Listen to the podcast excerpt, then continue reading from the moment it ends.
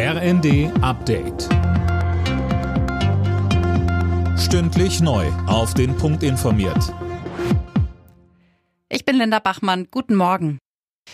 Der britische Premierminister Johnson gerät immer weiter unter Druck. Am Abend wies er die Rücktrittsforderung mehrerer Minister nach einem Krisentreffen zurück und entließ einen weiteren Minister. Anna Löwer mit den Details. Die Skandale häufen sich, aber Premierminister Johnson hält an seinem Amt fest. Kein Rücktritt, verkündete er am Abend nach einem Krisentreffen und schmiss dann noch Bauminister Gove raus. Der hatte Johnson bei dem Krisentreffen zum Rücktritt aufgefordert. Ein neues Misstrauensvotum gegen Johnson wird wahrscheinlicher. Der zuständige Fraktionsausschuss will die Regel so ändern, dass schnell wieder abgestimmt werden kann.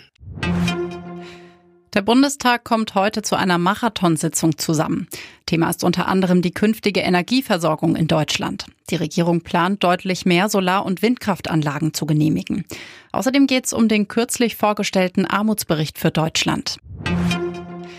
Fast vier Jahre nach dem verheerenden Einsturz der Morandi-Brücke in Genua beginnt heute der Prozess gegen die mutmaßlichen Verantwortlichen.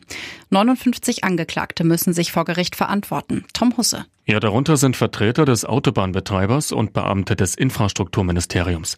Es geht unter anderem um die Frage, ob die Brücke ausreichend gewartet und ihr Zustand regelmäßig kontrolliert wurde.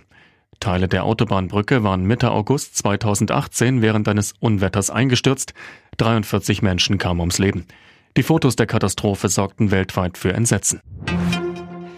Viele Autofahrer haben offenbar massive Wissenslücken bei den Verkehrsregeln.